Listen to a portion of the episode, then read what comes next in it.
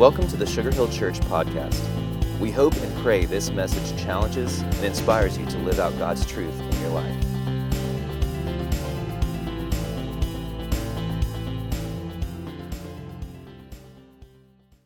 So we started this series last week called Kickstart, and uh, I'm, I'm like Bobby. If you haven't, uh, if you weren't here or you haven't caught the uh, podcast, go grab that. It is, uh, it's foundational, and it's really a fun, fundamental truth where we, we try our best to figure out how are we going to kickstart our life? How do we get there? What do we do? And the fact is, I don't know anybody that doesn't have a season where they need a little kickstart. Everybody I know hits a season at some point in their life where they think, okay, I'm never going to get out of this rut. I can't get there from here. What am I going to do? How do I answer that? Do I take the job? Do I move? And at times we need the spiritual kickstart in our life to help us be able to see something that we can run to and find safety and purpose and meaning and value. So last week we started with this concept that kickstart, kickstart, we, we had we had to get our perspective right. We had to be able to see correctly. We had to see ourselves as God sees us, to see others as God sees them, with the recognition that what God called us to do, regardless of what your faith system is, or even if you have one, we all have a time where we need to run and get to base. When you're a kid and you were playing tag, the object was to get to base because when you got to base, you were, say it out loud. Yeah, when you got to base, you were safe. So, our perspective last week is that when we allow our base to be this foundational perspective that this is how God sees you, then we have the opportunity to join Him and we look at what is God calling us to do in community. I mean, I believe we can find in God's Word, in the Bible, overwhelming proof that what He's called us to do is He's created us to live in community. Now, you've done this before, but go ahead and just humor me a little bit. Look around at the people beside you, in front of you. Go ahead, just look around. Don't, don't be weird about it, just look. Well, it is kind of weird, but you know. Okay, I know some of you are too cool to do it, but all right. So, what you have here is a whole room full of weird people. They're everywhere. I mean, think about it. it isn't that cool? Can you imagine a world filled with nothing but Chuck? It would be disastrous. It would be w- world war after world war.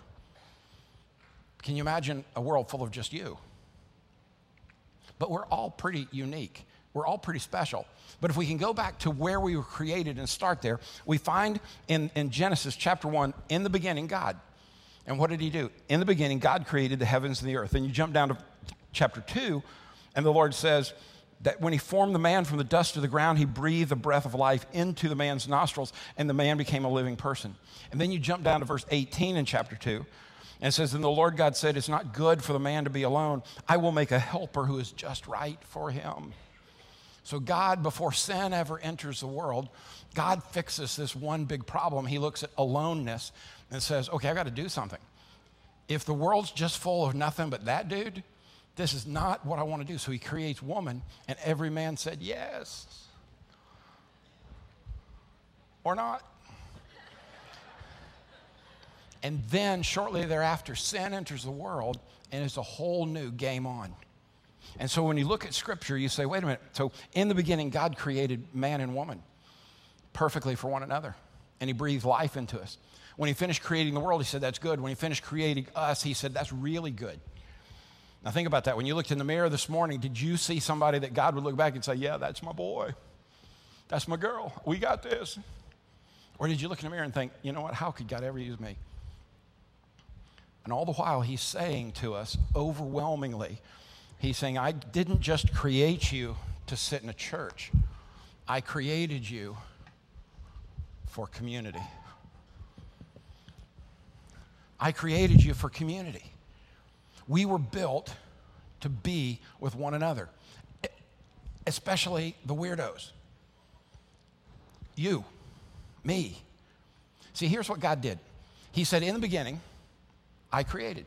You know what he said? Let us make man in our image according to our likeness.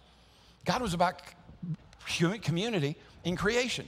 Right after that, though, he starts taking a few of his boys, and we see how community plays out in the life of Moses. So, Moses, we know, walking by, burning bush.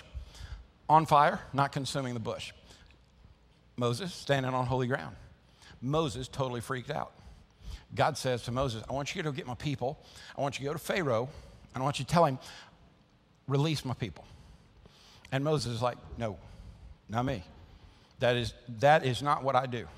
I'll write a check, I, I'll have dinner, but I am not going to see Pharaoh. I can't talk, I stumble, I stutter. I, I can't do this. And God says, I got you covered.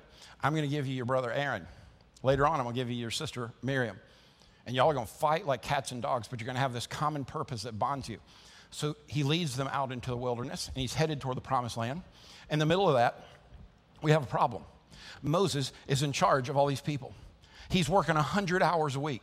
And as people are coming, they line up and they ask Moses, what am, I, what am I to do? Where am I to go? Who am I supposed to be? And Moses starts giving them answers, and nobody does anything until Moses says it. And then his father in law comes and joins him. And Jethro looks at Moses and said, Dude, what are you doing? Well, all these people, I, I can't even go to the bathroom. They're killing me. And he says, Well, yeah, what you're doing, what these people are doing, this is not good. You can't handle it alone. You got to share the load. Now, let me just stop and say if Moses can't handle it, what makes us think we can? We're designed to be in community. If Moses needed, how about us? What about King David? King David, here's a guy that cheated on his wife. Here's a guy that uh, was a murderer. Here's a guy that was a liar. Here's a guy that was a thief. And what did, what did God say to him? That's a man after my own heart.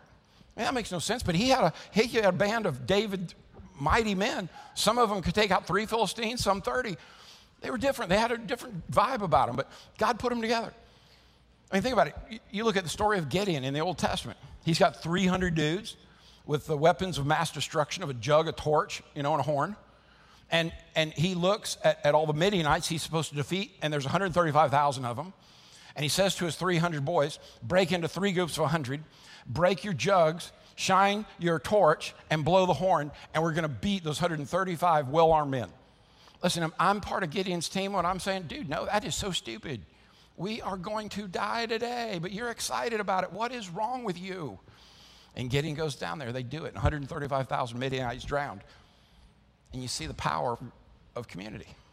But then Paul comes along in the New Testament. He puts this church starting group together, and these little missionary group, and they fought like cats and dogs. They didn't all get along because I realized to live in community doesn't make it easier, it just gives us a better product. It never makes life easier. I mean, wherever two or more gathered, you got problems. I mean, just think of how unique we think in here. If I took this whole group this morning, I said, all right, we're going to go build a mission house and a series of them in Zimbabwe. We're all going to work together. And when we work together, we're awesome. But when we stop and have to think together, now that's a whole other story. Because we don't think alike. We're very unique. We were built for community. But you look at that and you say, this makes no sense. So Paul puts his team together. And then the one person who didn't need a team at all is Jesus, and he modeled for us that he picked a team. And he picked a team none of us would have picked. I mean, he picked zealots that had knives purposefully to kill tax collectors. And he, he put those two together on a team. I mean, that's like putting an Alabama fan and an Auburn fan on the same team. I mean, they're both a little whacked out, but it can't be good. I mean, that, that's just weird, right? Scott, weird, right? But see, you look at this and you say, this is what it looks like when we have community. But God built us to that. But here's what's interesting if this is our community, and we've all got a little something special going on here, this is what it looks like. We're all together, we're in this, and we can't choose not to be. Now you say, well, check this I'm, I'm a severe introvert. I am not about all that. Mm-mm. Just doing the stuff together, no, that is not for me. Sounds like Moses, doesn't it? Sounds like David to me. Well, I'm just not in for all that, Chuck. Well, you see, if we look and say, okay, we're made for, we were made and created for community, then what about me? Because I don't fit in, Chuck. I don't fit into church. I don't get what you guys do. I don't understand this whole God thing. Where do I fit in? Well, here's what's cool God makes you and creates you, and He makes you unbelievably unique. You were created to be unique. As a matter of fact, I would encourage you to recognize and celebrate your weirdness. Now, some of you are a little more weird than the others. You know who you are. You're the one who's thinking right now, he's not talking to me. And recognize I was made so unique. Out of 7.4 billion people on this planet flying through the universe, I'm special. How do I know that? Here's what Paul wrote in 1 Corinthians chapter 12. There are different kinds of spiritual gifts, but the same Spirit is the source of them all. There are different kinds of service, but we serve the same God. God works in different ways, but it is the same God who does the work in all of us. Paul goes on and he says, I planted seeds, Apollos watered seeds, and then God provided the growth. Paul's even looking at us saying, use your unique weirdness and make community better. Don't hide it. You see, I think what happens is we, we all figure out what our tribe is, who our people are, and we, we gravitate toward it. Like if you're an introvert, like severe introvert, you are not going to gravitate toward a severe extrovert. You're, you're just going to want them to say, shh, hush, you're driving me crazy. I mean, we, we, are all a little unique. We have these spiritual gifts that God gives us that's meant for the church at large, for the body of Christ, but we also were born with these weird temperaments.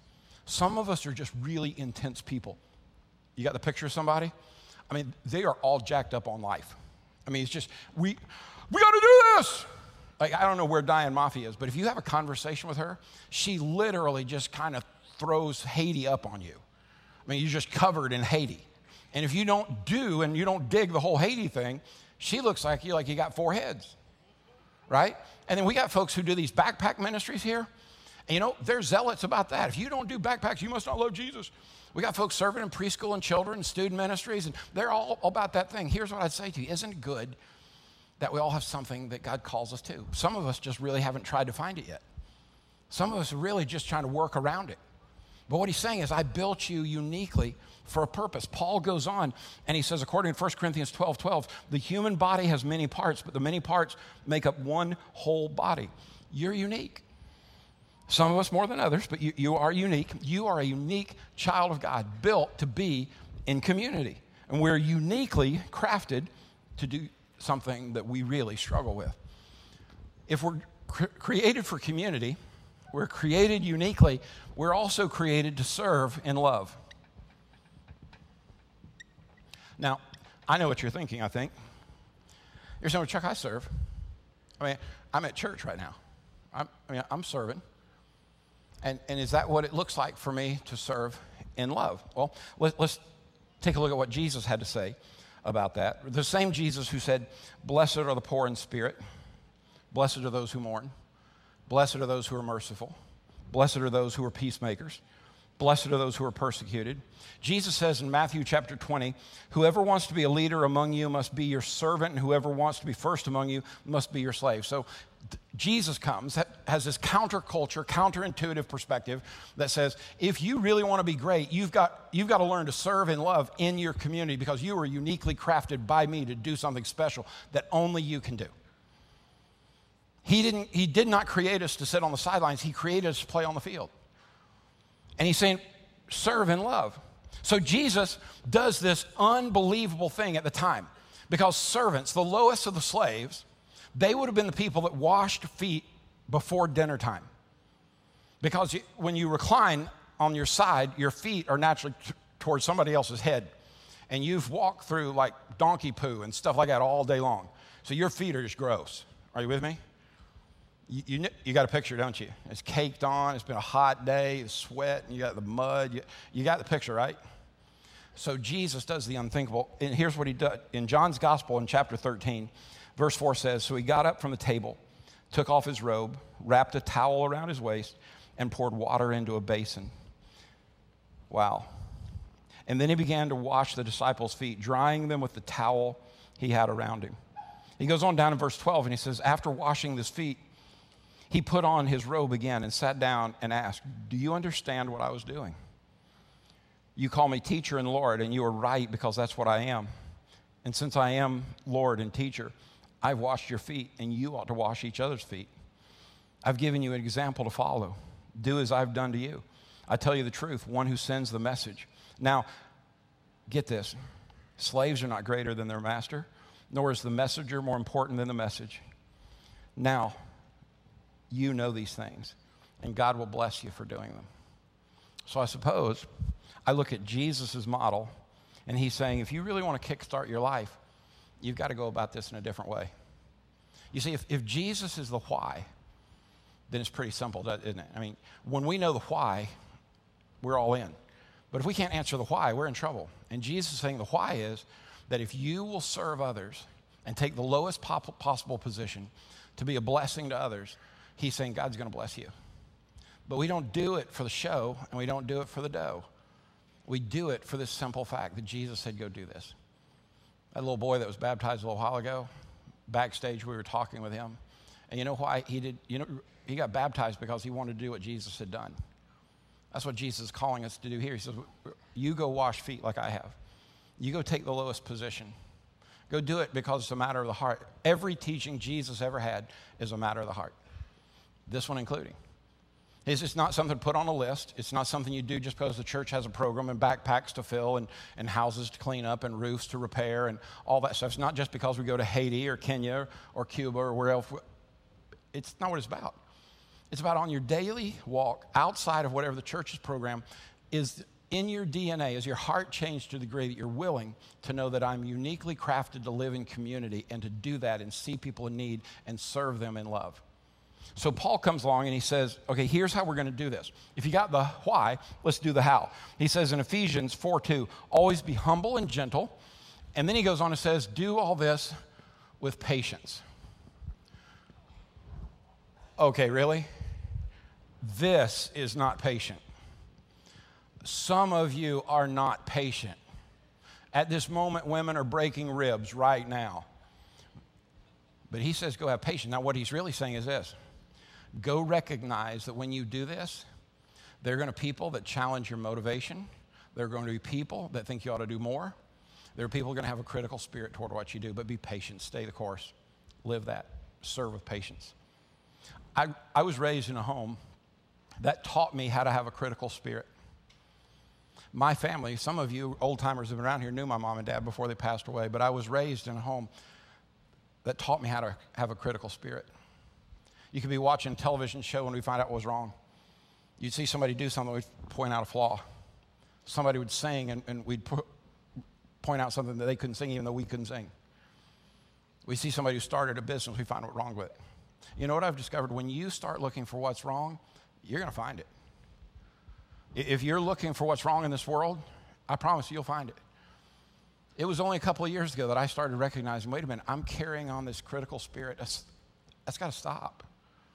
For me to be able to serve people in patience, I got to stop.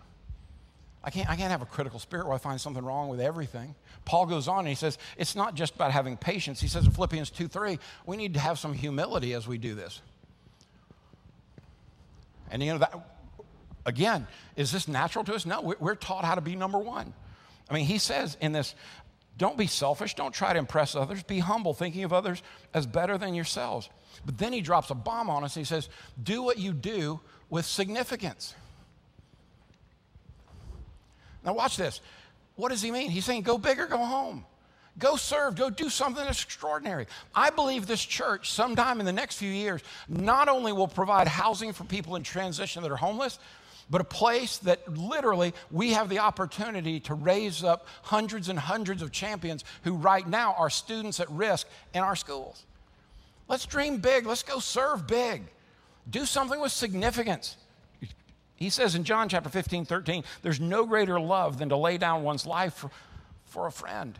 You go big. And then he finishes up and he says, wait a minute, now here's what I want you to do. I want you to also serve with brokenness. I want you to also serve with brokenness. Here's the picture Jesus in Luke chapter 22, verse 19. It says, He took some bread and he gave thanks to God for it, and then he broke it in pieces and gave it. And the disciples were saying this, hearing him say, This is my body which is given to you. Do this in remembrance of me. What he's saying is, I was broken so you could go serve broken people. I was broken so your heart could be broken for people in need. When's the last time in your life you recognize God put somebody in your path for you to serve them and you just blew them off. I've been there. I think it's been me this week where I, I allowed whatever's crucial in my life to take a priority over serving people with a broken heart. You see, I get it, Chuck. I spent most of my life trying to be somebody, and You know what I discovered? That what God wanted to do in my life was kick my start. He did. He wanted to kick my start. He wanted to say, son, you're trying to be somebody and trying to, instead of serving somebody. And the fact is, Chuck, you're a nobody until you serve everybody. So I'd look and I'd say to you, there's three circles down at the bottom of, of your brochure. By the way, I want to invite you to join me every day in these uh, encouragement videos on the app. And we'll work through this worksheet through the app and through the website this week, but there's three circles. Here's what I'll ask you to do. You look at those three circles, and you notice I've given you a midline, kind of as a point of reference in each of those. And I want you to answer three questions. Let's go to circle number one. And let's just look at that and say, okay, how are you doing in creating time in your calendar to be filled up with the power and the presence of God so you can pour it out on somebody? I had to do this this week. As a matter of fact, I struggled with it. And when I looked at my calendar, I thought, what am I doing intentionally to prepare myself? And I'm a pastor, for goodness sake. What am I doing to prepare myself to be filled up? See, what we see here is Jesus is saying, I want to pour all that into you so you can pour it all out. And then you come back and get filled up, and then you can go back out. Are you with me? And you look at that and say, what percentage of time are you doing in there? I had to look at mine and say, you know, I think mine's about right there. How are you doing on that? Secondly, I look at that and say, okay, if that's the midline, what am I doing to allow myself to be vulnerable enough? And what time and what perspective do I give to help people that are in need? Where are you at right there? And then the third circle what am I doing in my circle of influence, my tribe, my people, my family, my work, my team? What am I doing to ensure that I'm working with them, serving them, and they know I'm here for you? I'll get you across the finish line. How are we doing on that? I'd look at this and I'd say to myself, man, I don't rate very well on that chart. As a matter of fact, I, I pretty well stink. So I'd ask you, let's stop and let God give us a good look. How are we doing with our patience and our humility and our significance and our brokenness? And as a church, are we really doing enough? We had a, uh, we had a church member call us this week and said, You know, my dad used to pastor a church in Tucker, Georgia. And they heard what Sugar Hill Church is doing in their local schools, and we want to help our schools, but our, our church is kind of aging now. We, we just can't do it anymore. Would you guys help us? Yeah, man, we're all about it. So we'll take on two more schools this fall. You know why? Because we've been called to serve uniquely in our community and make a difference for the cause of Christ. So I invite you today to join me. Would you take that unique part of you and put it to work in community? To serve people, to love people, especially people who don't look like you, think like you, and act like you. Because God didn't put prerequisites on our service. He simply said, if you want to be great, go serve people. Father, we love you. And we thank you that in this community, you've called us to reach out and to serve and to care and love people. God, would you speak into our lives and give us the ability to understand and know your goodness, your grace. As you've called us into community, God, would you put people in front of us this week that would be Waterford crystal clear that you place them for a purpose in this time. So, Lord, use us and keep us and bless us calls us to have a broken heart, filled with humility, ready to serve, and ready to serve you and point people to you. So, Lord, I would ask you, reach into our heart, mold our heart to fill the hole with your goodness and your grace. God, speak unto us how we're to be a community bless our life in the sense that we know we're unique, but special for your cause and for your, your work.